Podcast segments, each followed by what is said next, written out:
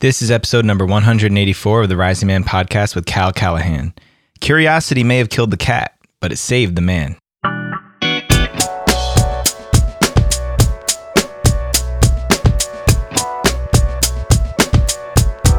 Welcome back, Rising Man fam. Thank you so much for joining me here today on the Rising Man podcast.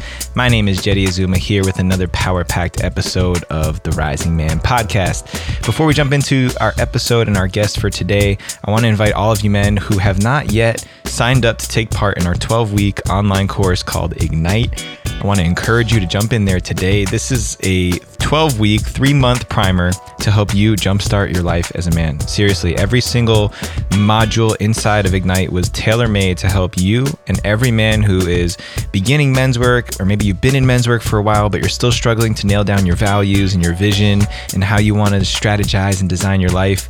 Ignite puts it all together inside of 12 weeks. Plus, it's an amazing community of men and a really easy way to get involved with our community. So head over to risingman.org slash ignite. Get yourself signed up today. Trust me, it's an amazing investment, not just in yourself, but in your future. So go ahead and check that out today. All right. Our guest for today is Cal Callahan. Cal, a retired trader, hosts the Great Unlearn podcast and runs Unlearn Ventures, an investment fund and incubator for forward thinking projects. He lives in Austin, Texas with his wife, three kids, two dogs, and pet pig named Petunia. Through the Great Unlearn podcast, Cal shares conversations with some of the world's leading experts and performers to help men and women unlearn their way into a new way of being. In this episode, Cal and I dropped into some highly potent topics. We dove in on the difference between quitting and surrender, why ambitious men need to understand this distinction. Cal introduced the concept of unlearning and why we must all begin to question the ways we do things and identify what is not actually ours. We talked about raising our children to question everything, including us, their parents, and why it's so important to model ownership and responsibility for children. Lastly, we looked at where we source motivation from and why men in the modern world tend to have an accelerated timeline of cause and effect. Remember, change doesn't happen overnight. This and so much more without further ado, Cal Callahan.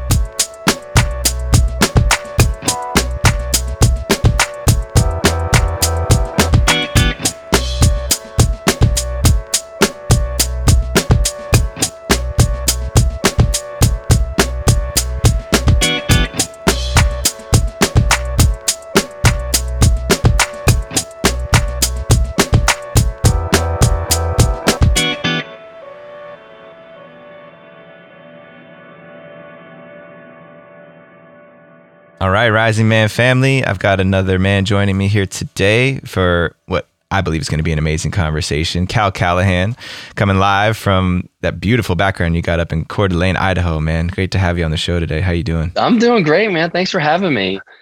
As often as happens, I was wishing we had recorded a little earlier as we were having we were dropping in together, but I know we'll have some good nuggets uh, as we go forward. So yeah, thanks for having me today. Yeah, well, we're just warmed up now. So let's baton where we left it and carry it forward. So, the first question I like to ask every man who comes on here is for you, Cal, what does it mean to be a man?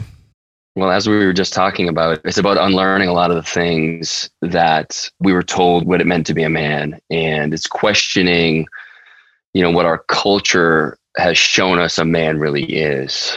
It's, it's integrating that feminine piece of understanding, acceptance, surrender which is not something that a lot of us do very well because it was not really honored in us growing up. And I know that as as I've started to do those things, as I've started to let go of control, whether it's in raising my kids, whether it's in my relationship with my wife, whether it's in business dealings, as I've done that, I've started to notice things really working for me, right? The universe conspiring for you versus against me. And as I've done that, I become much more open. And I think a man really has to tap into that grace, that understanding, that vulnerability. And I know that word gets thrown around a lot, but you know, for me, it's important to be able to, you know, get emotional. It generally happens out of gratitude. You know, I'll be sharing a story, a moment, something on my podcast, you know, or as a guest on someone's podcast, I'll just well up and get choked up uh, with tears. And there's not any part of me that, that uh, wants to stop that anymore because I want other men to see that has been part of my healing is to really own that part of who I am and to allow my kids to see that, to see my two boys who are 18 and 15 to see their dad can go there and still be a man. You know, fortunately they had they don't have a lot of that programming that boys don't cry. That was never part of the way my wife Peyton and I raised them, but it's certainly within our culture. So I'm trying to show up as an example to them, you know, really as a father too, my dad did the best he could, but the tools he was given were more of very controlling, trying to get me and my sister to act a particular way. And in controlling that situation or trying to, it created a lot of confusion for kids, for me and my sister. Like, oh, like my instinct says to do this, but my dad, who's this imposing, oppressive at times man of my life, is telling me to do something else. And so to really mm. allow my kids to have their own experience and instead of being that oppressive dad who's trying to make them the best kid I can through those means, what if I follow their lead, create some boundaries and maybe let those boundaries widen as they start to navigate their life and and allow for their mistakes and to allow for them to learn from those versus from my lecturing them on what's right and what's wrong. And as mm-hmm. I've done that, you know, I've really developed, I feel like, an amazing relationship with each of my three kids just by allowing them to have their own experience. And so that's, it's like letting go. Like, can we just let go of all of it in a way? And it doesn't mean check out, it doesn't mean be passive and sit on the sidelines. It's about paying attention and seeing how I can support them. And sometimes I got to, you know, drop the hammer and there are gonna be some consequences because they've really crossed the line. But it's all good too. They know that they're still loved, that I'm not disappointed, that it's part of their journey and let's learn yeah. from it. So it's it's really reshaping what we were taught. I want to follow up with some questions on that specifically around the fatherhood piece. So you're the host and creator of the Great Unlearn podcast. And so that idea of unlearning. I asked you before we started recording, you said that it's about questioning the way we do things. And I have a great friend of mine named Phil Gomez, and his work is around decolonization of the masculine. And his definition of decolonization is this word that we're throwing around more and more often is exactly what you said it's the practice and discipline of questioning things and reviewing them and deciding for ourselves as individuals is this mine? Or is this someone else's? And so, in what you're speaking about as part of what it means to be a man is to be willing and able to question those things and to decide for ourselves what's true. Having sons, how does that play into the way you raise your sons specifically about them questioning you and questioning all of the things? Because if that's the definition you hold, then you must be inviting them to question everything that you've taught and conveyed upon them as well, I bet, right? Yeah, yeah. And I love that idea of decolonizing because, yeah, it's very much how I view it we've accepted these beliefs. We've as we said earlier we've made these agreements unknowingly about what it means. And for my boys specifically and even my daughter you know there are some times in particular my oldest has said things to me that would have gotten me a backhand and then some. But i've come through the understanding that you know one of the things my wife loves to say is he's not giving you a hard time he's having a hard time hmm.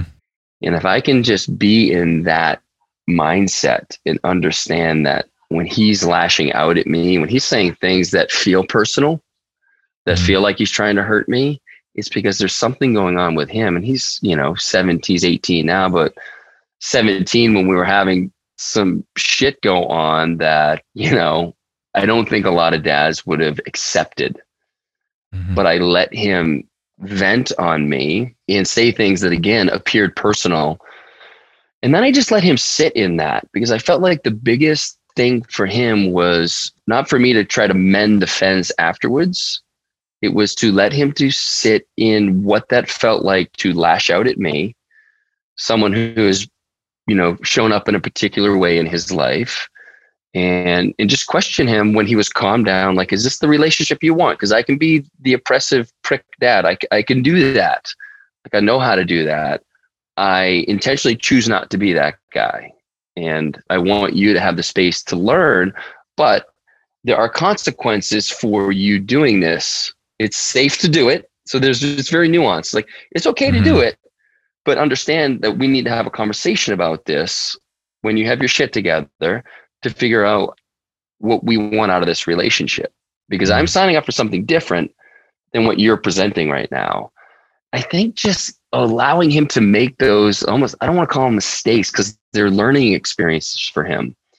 And for him to feel safe to be able to do that with me, if he can do that, if he can say some shit where you're just like, bro, how could you kids say that to you?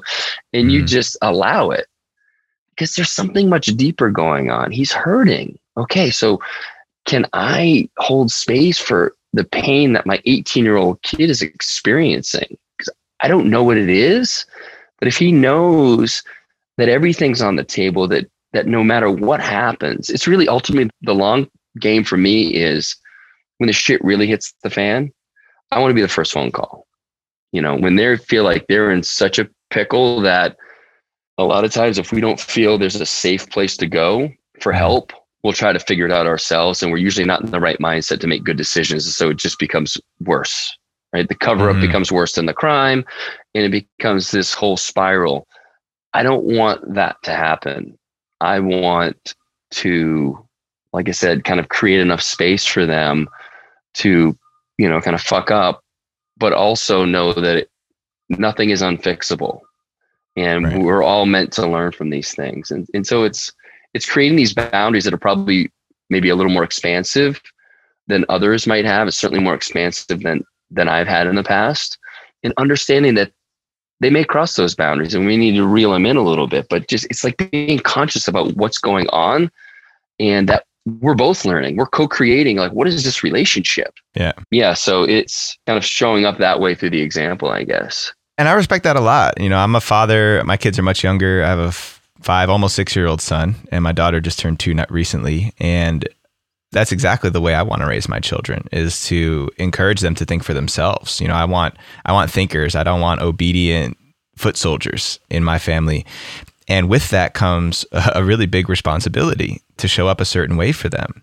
Cuz especially with with younger kids who are still developing their sense of what is appropriate as a human being and in this family, but then also how do I want to be? How do I still express myself within the parameters that my these adults are providing? oftentimes it can be messy, especially for my wife and I when we're overtaxed and we're just we're trying to get things done. You're trying to herd the cats into the car and get on the road. It's a really great checkpoint to remember that these are the children we want to raise. We want to raise them to be independent, to think for themselves. And what goes along with that is taking on that responsibility to not always have to have them abide by what we say. Yeah, and, and it, that comes from me being that way as a kid. I was just super obedient as a kid, and I don't want my son to just be that. Yeah, and, and it's like, to, can we question what's quote unquote appropriate? And mm-hmm. what's appropriate today may not be appropriate in a year. And so, can we just can we create enough kind of curiosity about all those things? And I think one of the things that's made parenting much easier for me is that I finally don't care what other people think. We're in public, mm-hmm. my kids, quote unquote, acting a certain way. And granted, they're older now, so you know they kind of keep those things maybe in house more than you know a six year old might but right. still i don't care what anybody else thinks this is what mm-hmm. feels right for me and it may not be right in certain times i want to learn from that and the only way to learn is to be in the experience with them and right. to get it wrong so that i can get it right the next time you know having young kids you're going to be faced with that a lot more. You're out to dinner, they're running around, they're acting like quote unquote brats, whatever. Are they? Or mm-hmm. did I make a mistake by bringing them out, you know, when they were overtired for a meal that's going to take an hour and a half, that's in a quiet restaurant? Like, what did I do to set up this? Okay, so I set this up now. Can I learn from this experience and really get to that place where I don't care what anybody else thinks. Because for, for many years, I tried to tell myself I didn't care what anybody thought, but I really cared. Mm-hmm. So I finally got to the point where I, I understood my actual caring what other people thought was making me act in a way that was not aligned with how I want to raise my kids or how I just wanted to be in general. So when I finally made that connection that that, that wasn't serving me anymore and maybe never was serving me, like I have my own instincts, my own intuition about what is right for my kids in this particular situation. And again, I don't always get it right, but mm-hmm. if I can rely on how it feels versus trying to make sense in my mind about what the right thing to do is here, then I feel like it just becomes a much easier lift to be out there in that kind of space. Yeah the last piece I'll say about that is with, especially with my son and being in the work that I am with men and just redefining this culture of masculinity. One thing that's been so important to me has been owning with him when I don't get it right. When I'm like, you know what? I didn't set you up for success there. You know what? I was responsible for that breakdown because I didn't feed you before we left the house because I was in a rush or I forgot or I took you somewhere that you weren't going to be happy going and I didn't prepare you for that. I didn't set you up. Modeling that. And I know uh, we even do it with our daughter too, even though she's two, just it's made a big difference with my son being able to see that because I see that he's more willing to own and admit when he's like, you know what? Yeah. Even just this morning, there's an example where I heard I was in the other room and all of a sudden I hear my daughter crying. So I go in there, I say, What happened? And I see my son's got something in his hand and she's crying, holding her head. Put two and two together. It's pretty simple, right? A plus B equals C. And I ask him, I like said, What happened? And he goes, I accidentally hit her in the head. And I say, Okay, well, did you accidentally hit her in the head? And make it okay for him to tell me what actually happened. And since we have a history of doing that, he's like, No, I hit her in the head because. And I said, Okay, well, is that what you want to do with your sister? Do you want to hit her in the head when she's doing something you don't want? He's like, no. Oh, okay, well, do you want to check on her? And giving him the opportunity to be able to say that. Because I remember as a kid, I was so afraid of getting in trouble or reprimanded yes. or, or, cornered into how people want, how my parents and my authority figures wanted me to be, that there wasn't room for honesty. And then that creates this pattern of lying and deceit because I'm so terrified of what might happen, of the repercussions. That's huge right there. Cause you could have easily said, there's no way you did that on, on accident. There's no way. And back him into a corner. And then he half admits it and he doesn't because he's afraid of the consequences. Mm-hmm. Instead, you allowed him to take responsibility for it without a major consequence. And that's, I hope everybody is paying attention to that because it's such a subtle example of how you can just hold space for your kid and let them know that we don't always get it right. And as you said, mm-hmm. when you show up and you say, Hey, listen, this was on me. I know that, you know, things got out of hand, but this is what I did where next time I'll do it, I'll do it better. You know, I intend mm-hmm. to do it better. That's such an amazing uh, patterning for them to see you do that because they are paying attention to all of it. Mm-hmm. They need to know it's okay to do something and I don't like to use wrong, but to not do it, you know, maybe the best way. And because it's a learning experience, we so badly want to, in our hearts in the right place, right? You could have easily said, my two year old daughter, like, I got to stick up for her because he's bigger and he's to hit her. And mm-hmm. you can rationalize it any way you want, but is it really getting to the outcome you ultimately want for your son? Mm-hmm.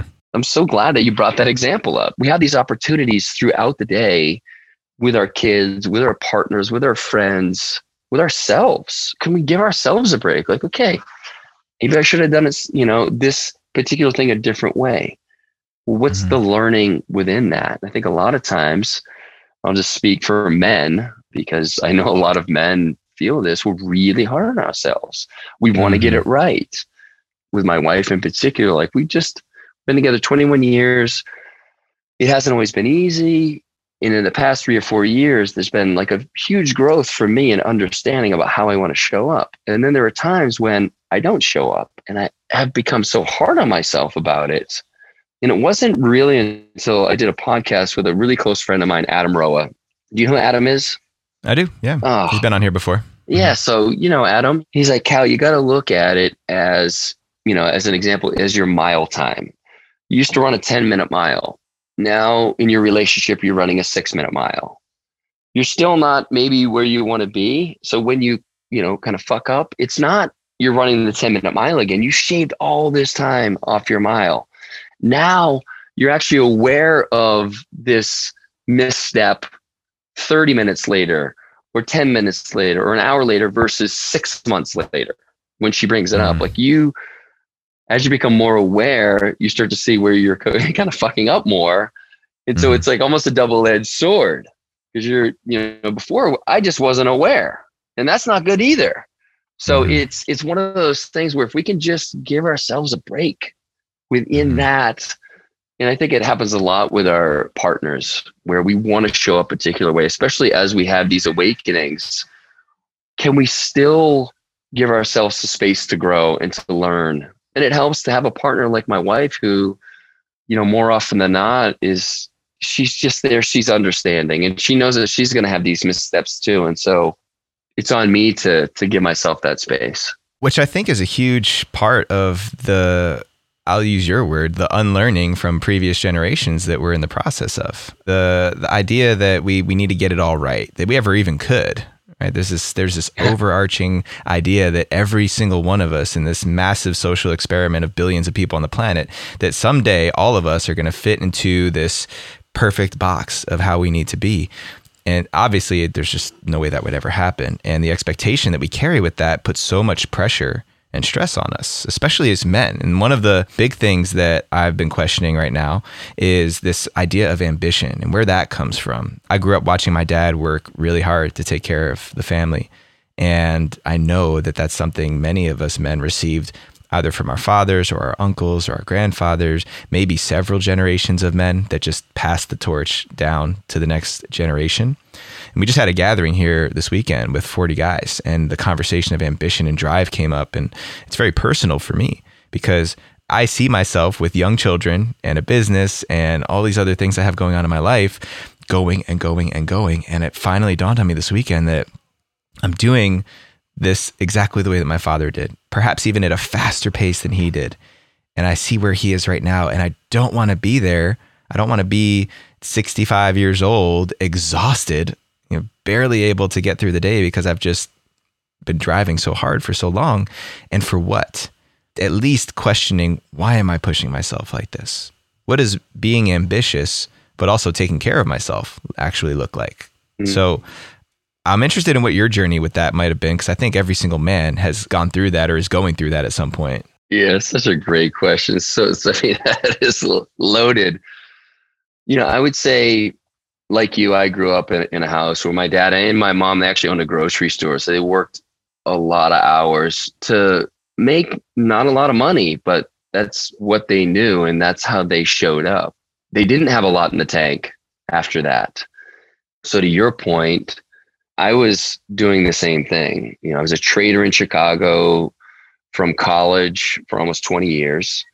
And then I got out of the trading business back in 2013 and we moved to Austin and as I transitioned from trading, I got into coaching, mostly around fitness, lifestyle, nutrition. And I thought that was going to be my path. And, you know, same going all in.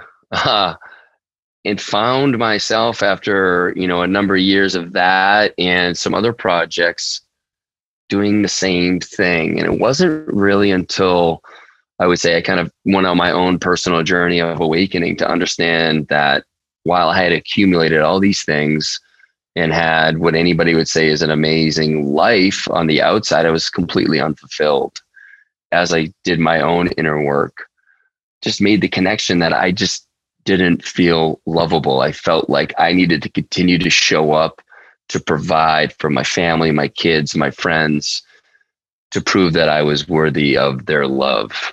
And as I started to decouple those ideas, I started to show up differently. I started to show up and understand that they just want me. You know, my wife had tried to say that to me a number of different times, a number of different ways, but I wasn't in a place to accept that. I didn't believe her because I, I didn't love myself.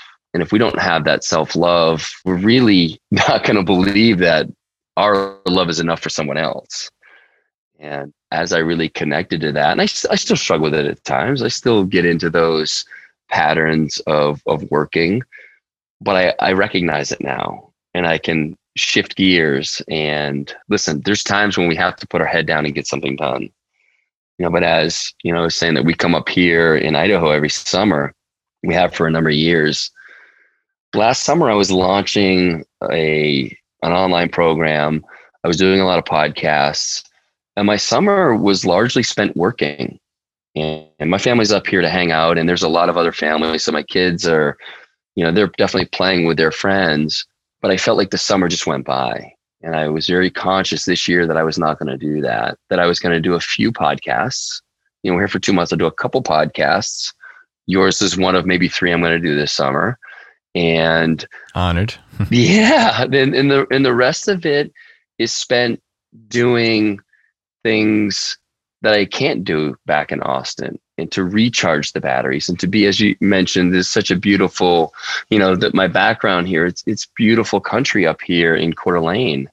And I want to really sink into that and not be caught in the doing.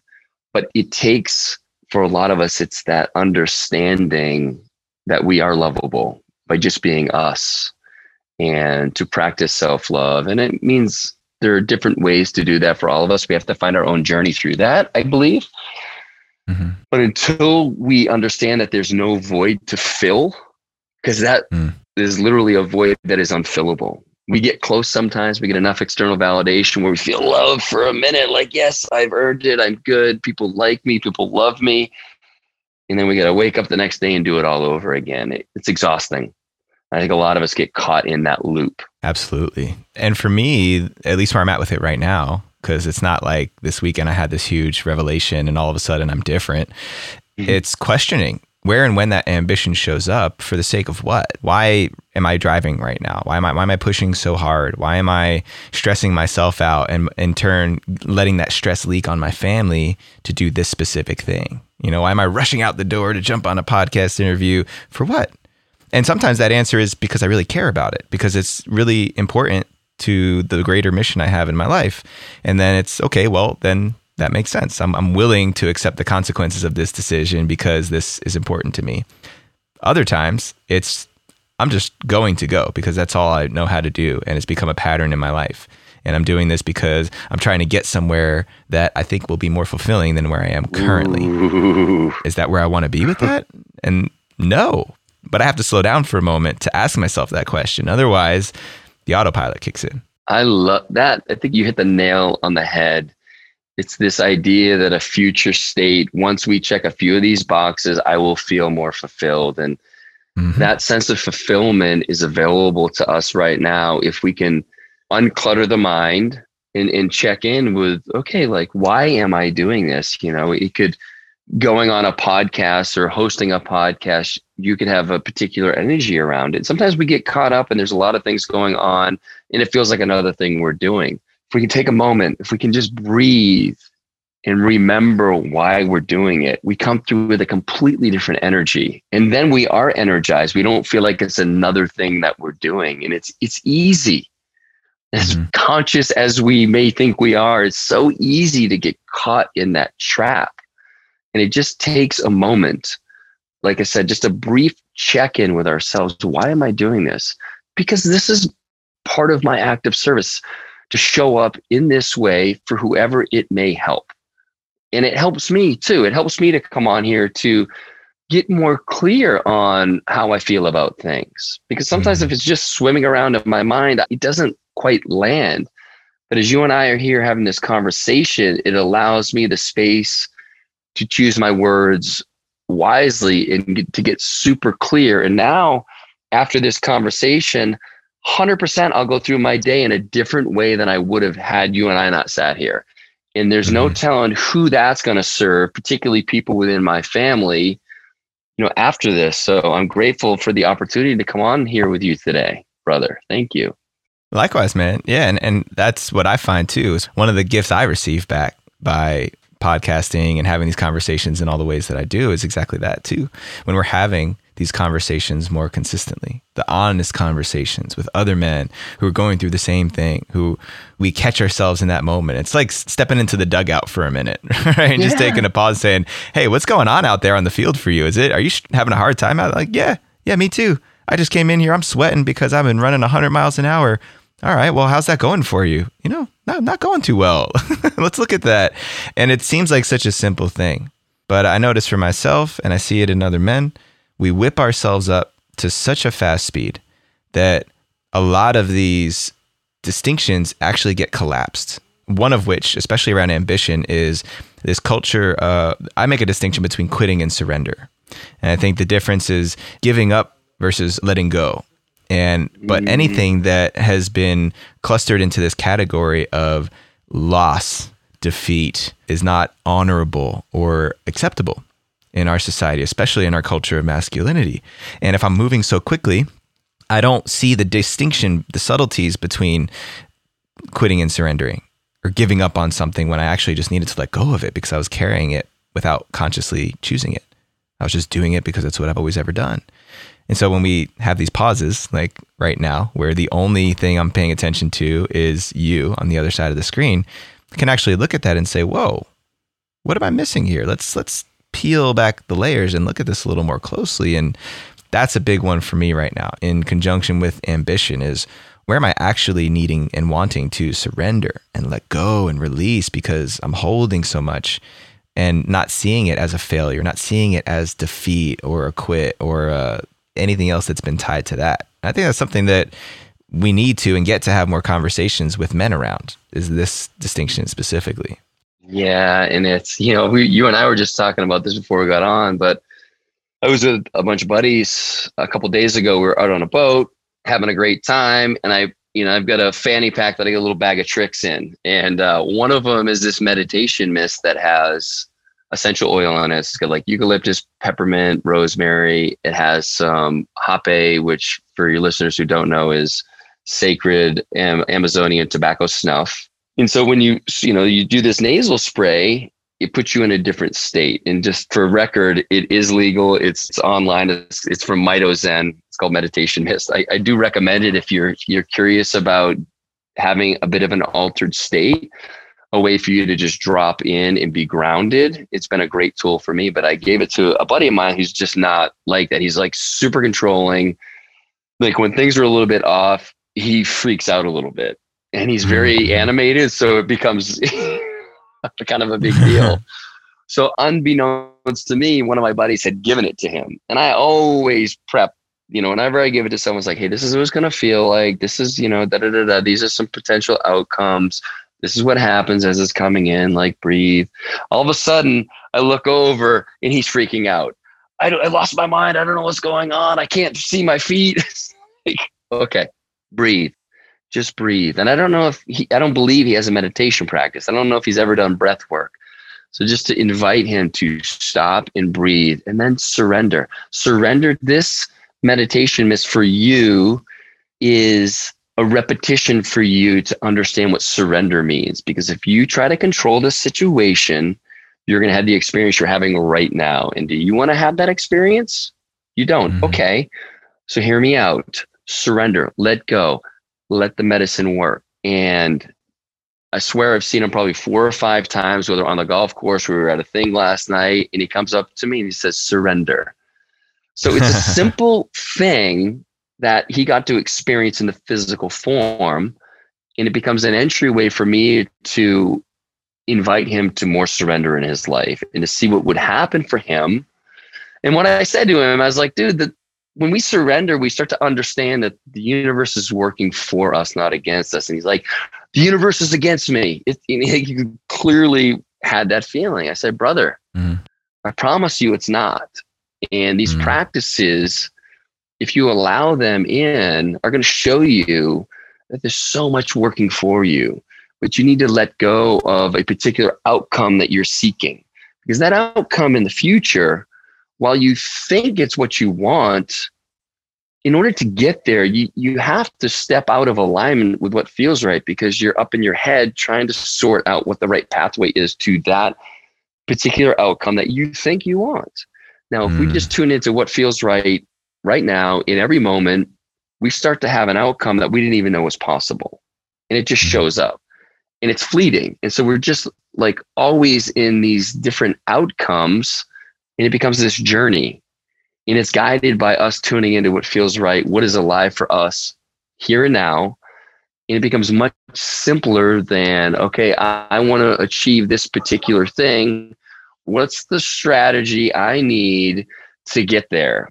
We start to act in a way that is, like I said, out of alignment. We start to strategize. We start to say things because we want a particular outcome with a relationship, a conversation, and it becomes a house of cards. All of a sudden, mm. we maybe actually got to the outcome and it doesn't feel nearly as good as we thought it was going to.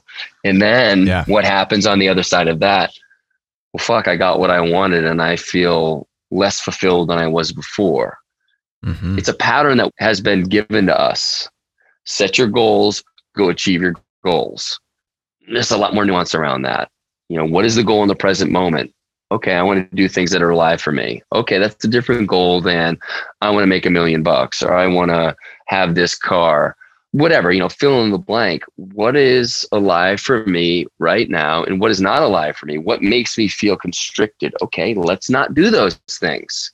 That doesn't feel good for me. But the things that do feel good, the more of those things I invite into my life, everything just unfolds. The universe is working for us. We literally manifest. I have a lot of friends up here who are retired professional athletes.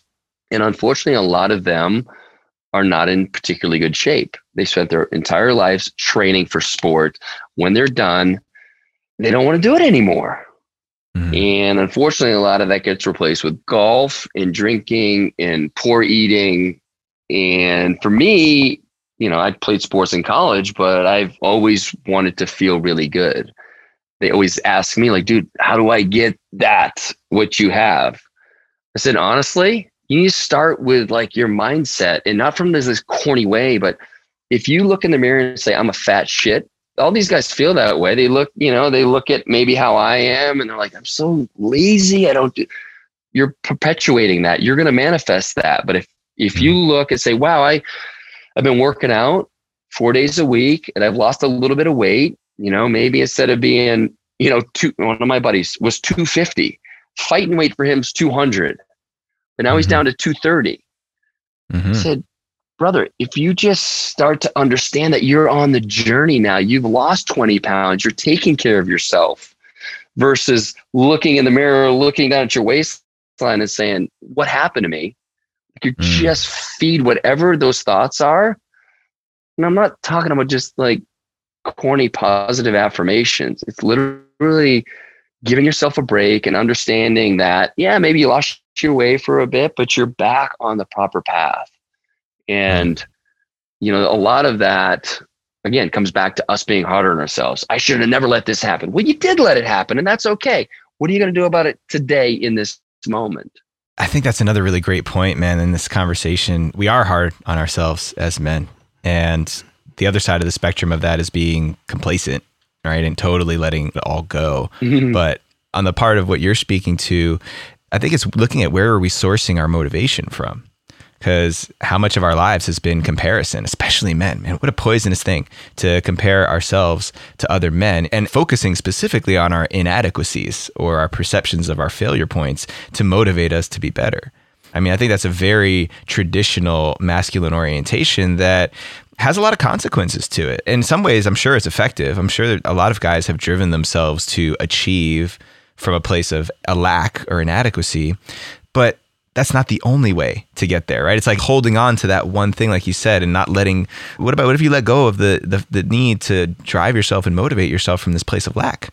Yes, exactly what you said. What if what if you motivate yourself from by focusing on your successes and focusing on where you are doing well? Have you tried that? It's a completely different way of approaching it, and you only know by trying it. But that's a really important one for us guys, right? Is where are we motivating ourselves from? Where, where are we sourcing that? Yeah, are we motivating ourselves, or are we finding inspiration. And I, I feel like you hit the nail on the head because I feel the energetic exchange when one of these guys will make a comment and, and it's like, I'm not inspiring them. Mm-hmm. You know, mm-hmm. they're seeing this sense of, as you said, inadequacy when, you know, they're seeing how I take care of myself versus how they do. And so it's not inspiring them. And that's not on me. That comes down to them accepting where they're at. And again, as we said earlier, it's doing that inner work to connect to their own self love. And when they don't have that self love, it becomes unfortunately self loathing and it just becomes this death spiral for them. And again, I try to change the conversation a little bit. I try to give them baby steps. It's like, bro, like this has like been 12 years in the making, you know, but you can start today by showing up like you did. Awesome. Okay, great. Instead of having six beers on the course, have three. Like, mm-hmm. let's just move in the right direction, but don't think that because you're not going to be able to get to this state you know very quickly like what does your journey look like again it becomes that outcome they want is to look this particular way it takes a lot of work so what can we do today that is moving in that right direction but it is i think it's the main factor beside i mean obviously the self-love piece but it's they're motivating them they're trying to motivate themselves and maybe that gets them to show up at some workouts but it's not sustainable no, inspiration no. there's an there's an unquenchable thirst with the inspiration that's available to us at all times but the motivation runs dry you have mm-hmm. to be mm-hmm. connected to that sense of inspiration to be able to move forward to want to make those lifestyle changes because you love yourself and you want to take care of yourself mm-hmm. man and the impact of our culture, regardless of how old you are. I know a lot of times the speed of culture gets focused on the millennial generation around entitlement and instant gratification, but it's really getting on all of us. Anybody who's got a smartphone, anybody who's got an iPhone these days is being impacted by the accelerated speed of society and the expectation at which we think things can have an outcome, right? Cause and effect, right? Our expectations of cause and effect have accelerated. So when we look at how that's affecting us, I mean, you're talking about professional athletes. Let's use these guys, retired professional athletes. Losing 20 pounds is probably not the hardest thing they've ever done in their lives, right? To be right. a professional athlete and reach that pinnacle. And even if you're not a professional athlete, if you're alive on the planet today as an adult male, you probably have overcome and achieved some incredible uh, accomplishments, even if it's just surviving hardship and adversity as a child. We all go through it. It doesn't matter what circumstances you grew up in.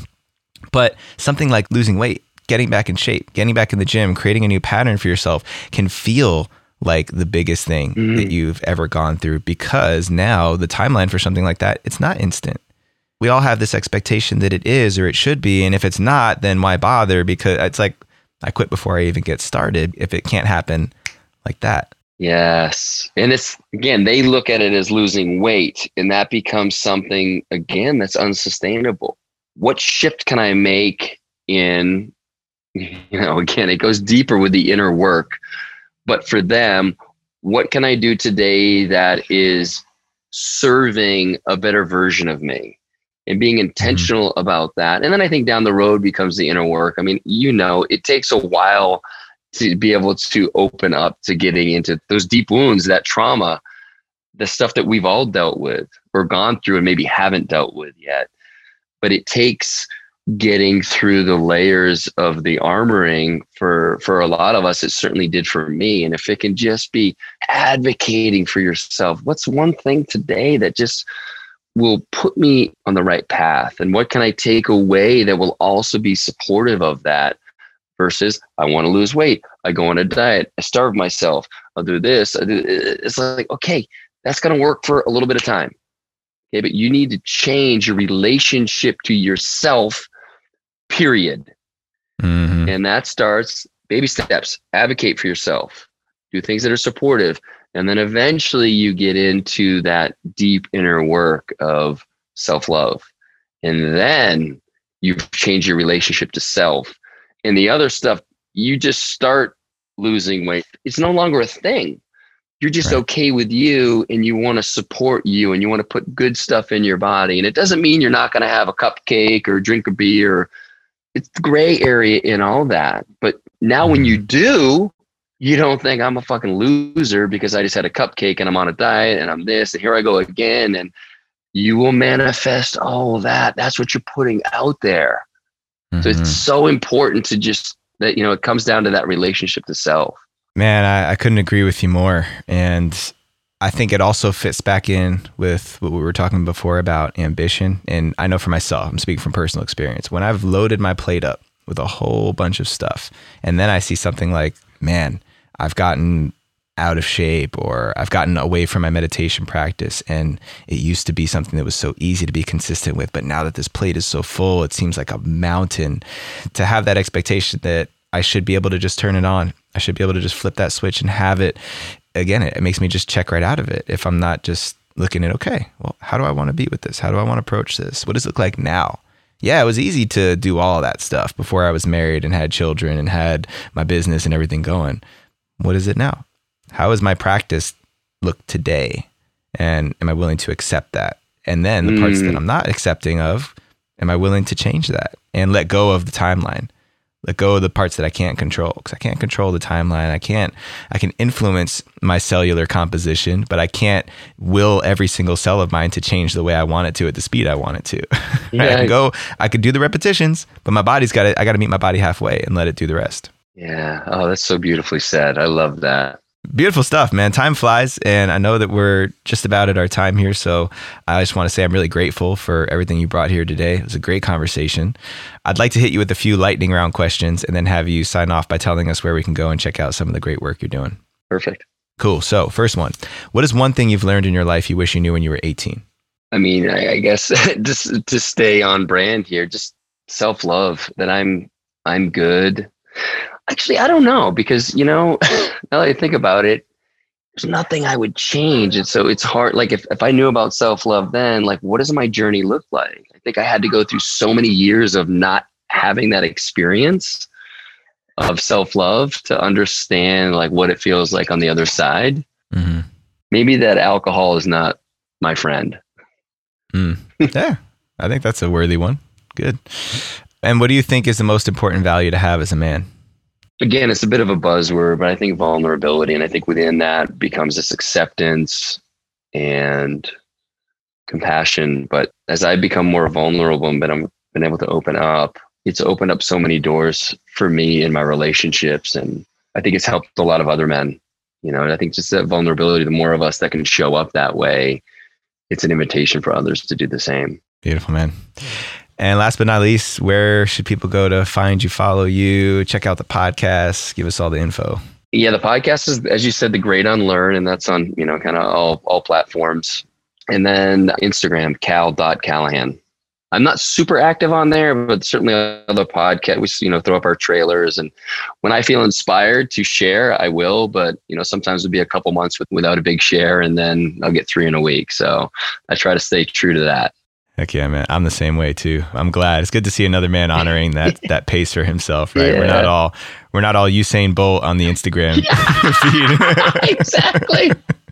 yeah. Uh, right on, man. Well, thank you for honoring us with your presence. Really, I really do feel very appreciative that you took some time out of your summer and your time with your family to jump on here, be one of the few podcasts you're doing. And yeah, look forward to catching up with you further down the road, man. I can tell you're doing some great work. And the unlearn concept is what I'm taking away from this and carrying it into my day. So thank you for that, Cal. I love it. Thank you so much for having me. This has been amazing. You are a tremendous host and you can really hold space and it's such an easy conversation. So I, I really appreciate that and, and allowing me to work through some stuff today. So thank you for that. And if you're ever in Austin, you got to come to our, our Wednesday workout and then just drop in with us. So it'd be great to see you.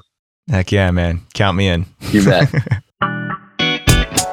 All right, fam, make sure you go over to risingman.org to get access to links and resources for this episode and every episode of the podcast. While you're there, check out all the amazing programs and opportunities we have for you to get more involved in the Rising Man community, including our 12 week online course called Ignite. Go check it out today. Please subscribe to us wherever you're listening to the podcast and go check out our YouTube channel, youtube.com slash the Rising Man Movement. Hit the subscribe button and check out everything we got going on over there because we're dropping new content each and every week.